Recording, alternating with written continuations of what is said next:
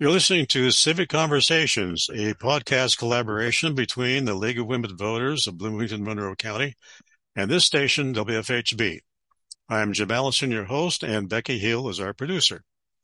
We're very pleased to say you can find Civic Conversations every month on WFHB at both 93.1 and 98.1 FM. Today we welcome Shruti Rana, who is a professor at Indiana University's Department of International Studies with a specialty in international law. And she holds degrees from Columbia Law School, the London School of Economics and Politics, and my alma mater, UC Berkeley. And she's here today to talk with us about immigration issues. Welcome, Professor Rana. Thank you. It's great to be here.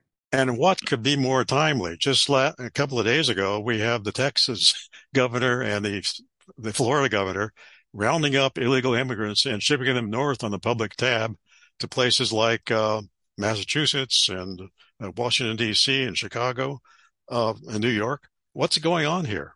So a lot of people, in fact, are saying this is a lot like kidnapping. What do you think about it?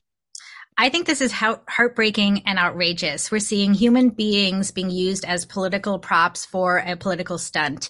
Um, what these governors are doing, we've actually seen this before during some of the most embarrassing points in American history. Um, for example, we had white citizens councils during the Jim Crow era that would try and move people to northern states with fewer Jim Crow laws, again as a political stunt. We saw this happening um, at the end of uh, d- during the Civil War period as well, and and again, it's just, it's just outrageous to fail to treat people as human beings, especially people who have come to the United States because of the promise of freedom, of humanity, of civil and human rights, and to treat them in this manner. And, you know, not only that, we see that there is some evidence coming out that the governors um, duped or at least misled um, the people that they put on planes. We know that they spent vast amounts of taxpayer dollars. And it's even unclear what they were trying to do again, except to um, use people as political props. Okay. Thank you for that. Um, once you start digging into immigration, you're going to find, as I did, that it's connected with so many other things. And let's start with something we're all familiar with, just for an example. Let's start with the pandemic. Has the pandemic affected immigration? What do you think about that? Yes, the pandemic had a virtually unprecedented impact on immigration worldwide. So we saw both in the United States and around the world that nations literally closed their borders again in a way that we have not seen um, even back looking back to World War II.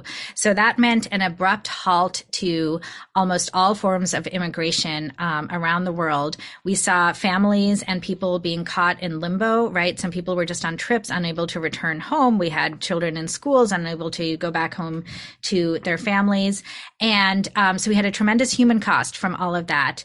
In addition to what was actually happening, one of the things we saw uh, during the pandemic, especially here in the United States, was the pandemic being used again as a political prop to um, expand um, people's grievances against immigration, right? To further target immigrants as if they had something to do with the causes of the pandemic, both within the United States as well as um, we saw the pandemic being used as an excuse to institute draconian laws, laws that didn't have anything to do with public health or were science based or even had um, you know um, any reason for us to believe that they would be effective in in any of their stated goals but were really about stigmatizing immigrants trying to blame them for the pandemic and trying to keep people um, using this as an excuse to keep people from immigrating to the united states. Okay let's talk a little bit about federal immigration policy and federal immigration practice uh, specifically, do you see any major difference between the Trump presidency and the Biden presidency there? Yes, there's a very big difference. Um, we've seen a virtual 180 degree turn. So again, during the Trump administration, immigration was highly, highly politicized, and immigration um, immigrants were targeted to be stigmatized and um, used as scapegoats for many of the problems that the United States faces. And we saw some laws that, again, um, really, I think, um, you know, had a big impact on the views that people abroad had of the United States. Like we saw the Muslim ban, we saw other things like that, um, really targeting immigrants. Um, in addition to horrific policies like the family separation policy, we saw the Trump administration implementing. So the Biden administration has tried to undo the worst of the damage, whatever they could um, turn, you know, um, um, roll back or um, turn back. They have tried to do that, but what they've been able to mostly do is incremental changes, right? A lot of these things have far reaching consequences that you can't just flip a switch and, you know, put the genie back in the bottle, so to speak, and try and um, undo what has happened. Um, so we see that the Biden administration is making a lot of attempts to um, address some of the huge problems that were caused during the Trump administration, but largely the administration is making incremental changes, changing things at the margins or trying to undo the worst of the Trump administration. And many serious problems in our immigration system remain that are not being addressed that we do need to address. Okay, you mentioned our child separation policy. Can you talk about the political impact of our child separation policy? I think the political impact can be divided into um, two parts. One is the impact that it had globally. Again, it really reduced the stature of the United States in the eyes of the world, and it showed the United it showed the world that the United States was willing to treat people um, in ways it said it would never do, and in ways that directly conflict in the most obvious ways with our Constitution and our values. So I think that had a tremendous impact on U.S. standing abroad and correspondingly on U.S. power abroad abroad. Um, within the United States, I think it had um, a different effect, and the effect in the United States was really gal- galvanizing. Right? It put, um, you know, direct faces on um, and made extremely visible what was happening in immigration and what the human cost of our draconian policies and the stigmatizing and targeting of immigrants was happening was having on people and i think you know almost every American cares about children and cares about tearing pe- families apart. And I think so many people couldn't believe that this was happening, that they were seeing this happen, that it had come to this. And it proved to be a galvanizing political force where I think um, mobilizing more and more people. Okay. The politics of immigration, they can be quite divisive.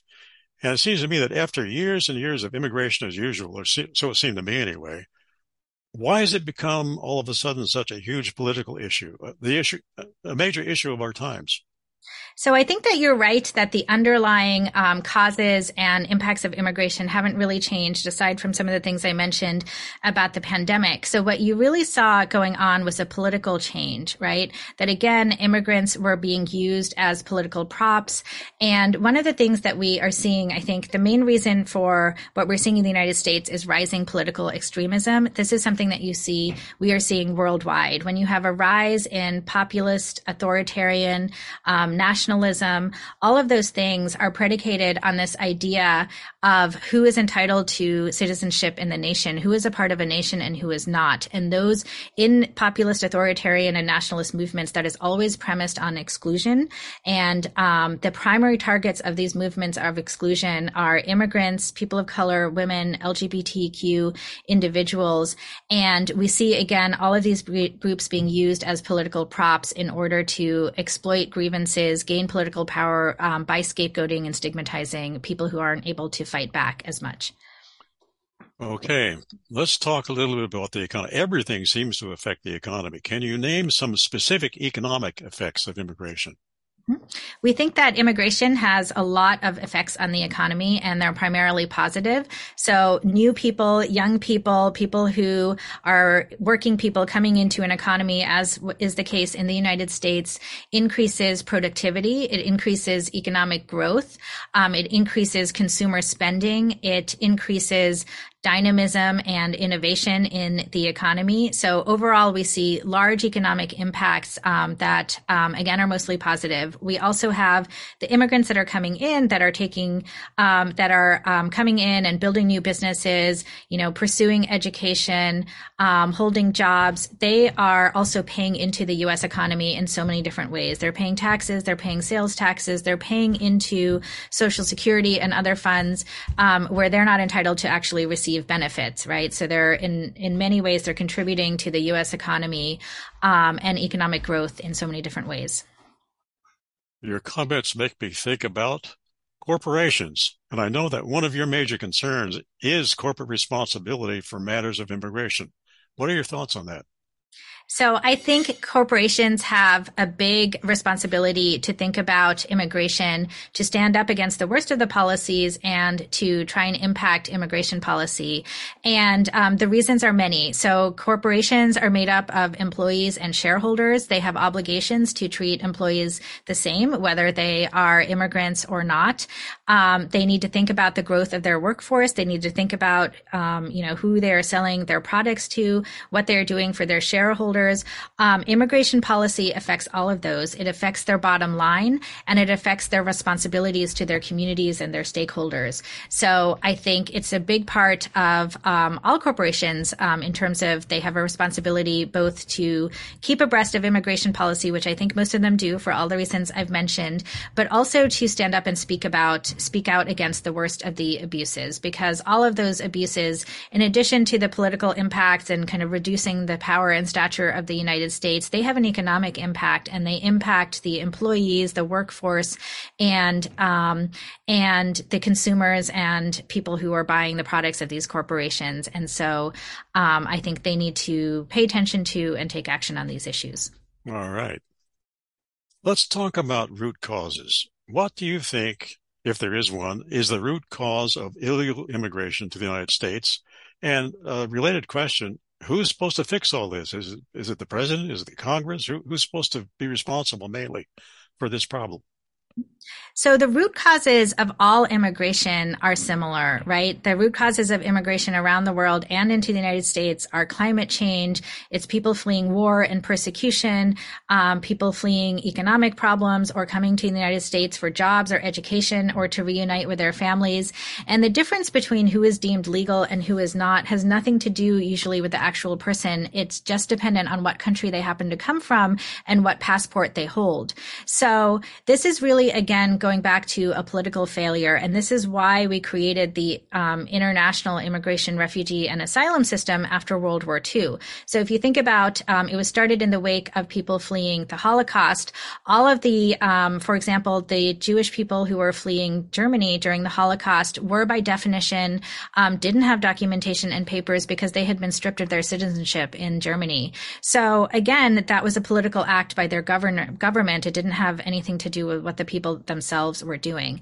So when we look at it in that light, we can see that all of us have a responsibility to um, think about the best way to collaboratively and cooperatively um, address immigration, right? And looking at facts and evidence and basing our policies on those things. So the president has an obligation um, to set U.S. foreign policy, to also um, oversee the U.S. immigration system and help make that policy. Congress actually has the power to implement the Immigration and Nationality Act, which governs um, immigration into the United States.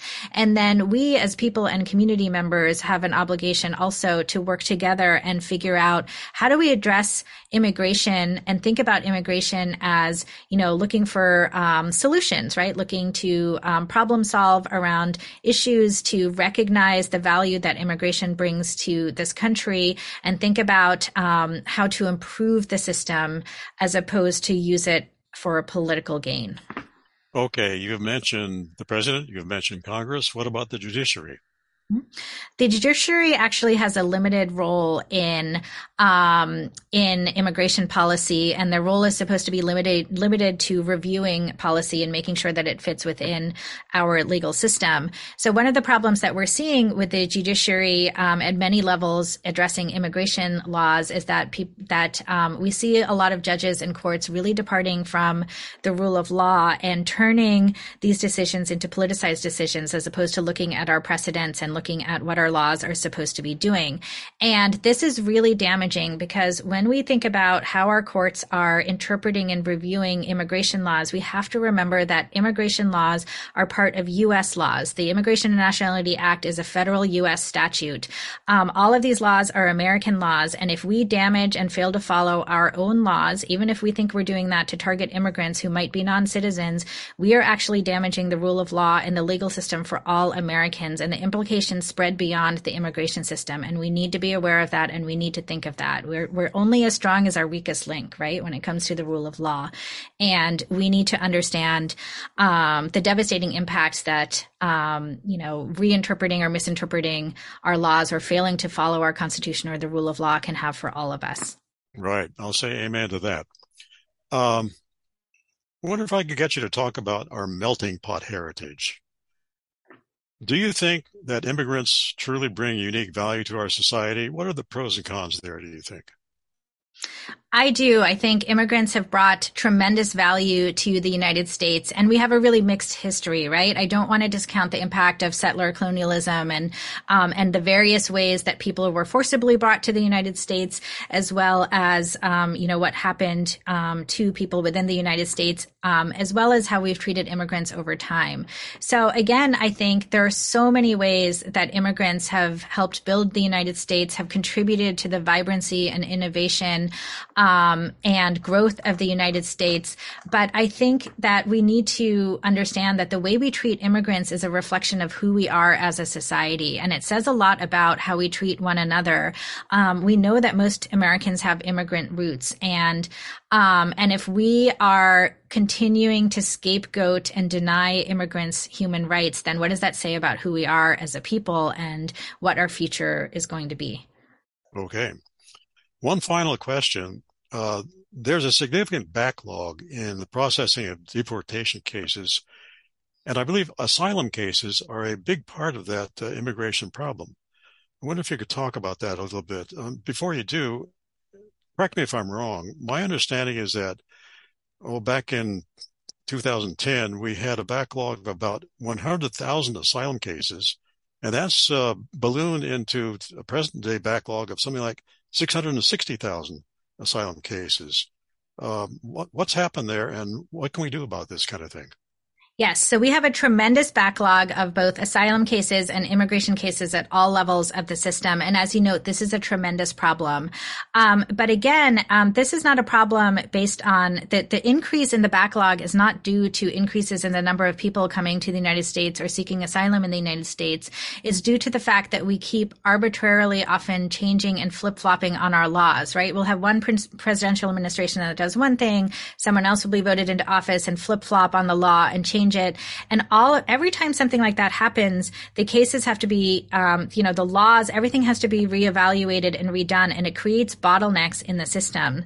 And we have a system that's not intended to get people through fairly and quickly. We have systems that are, you know, in many cases arbitrarily deciding who gets to stay in the United States and who doesn't, and you know, treating these incredibly serious claims, right, where people are fleeing personal and political persecution and they come to the United States and our legal system, you know, we have children who end up in court by themselves and who are supposed to re- um, represent themselves and they don't, the, you know, they're too young, you know, they're toddlers, right? Yeah. They don't understand that they're in court. They're not able to defend themselves. All of these things, all of these, you know, inhumane practices um, create bottlenecks in the system. So what we need to do is think about how we can um, you know, look at the facts, create a system that is meant to be, um, you know, applying our laws, following our laws, you know, that is rational and like based on facts as opposed to one that is constantly flip flopping based on ideology or politics. And I want to say also that the backlog has a tremendous impact on people because being stuck in the immigration system means some, you know, you might be waiting in another country, waiting for a visa to come to the United States, or you might be in the United States unable to work or get permanent residency papers because your case is winding through the system. And when these relatively simple cases, um, well, they're not always relatively simple cases, but when these these cases take years and years to uh, be resolved, they have such a tremendous impact. I mean, imagine the people who are separated from their families for years and sometimes decades because they're waiting for their visas, or the families that are unable to, um, you know, pursue education or employment opportunities because they're waiting for um, their cases to wind through the system. And it just has a devastating impact not only on the person whose case is stuck in the backlog, but on their families and on their communities. And we're all suffering again because of this. Okay, thank you so much, Professor Rana, for talking to us today so knowledgeably and so comprehensively about this this question of immigration. Um, And to our listening audience, thank you for listening to us on Civic Conversations. This is Jim Allison of the League of Women Voters, Bloomington, Monroe County. The League is a nonpartisan, grassroots, citizen-led organization that's fought since 1920, over 100 years now, to improve our government and engage all citizens in the decisions that affect their lives. Next month, we'll be talking to two guests, Maggie Sullivan of the Friends of Lake Monroe and Michelle Cohen of the Lake Monroe Water Fund. And they'll be talking to us about the health of Lake Monroe waters, which is a question of supreme importance to everybody who lives in southern Indiana. Hope you can join us then.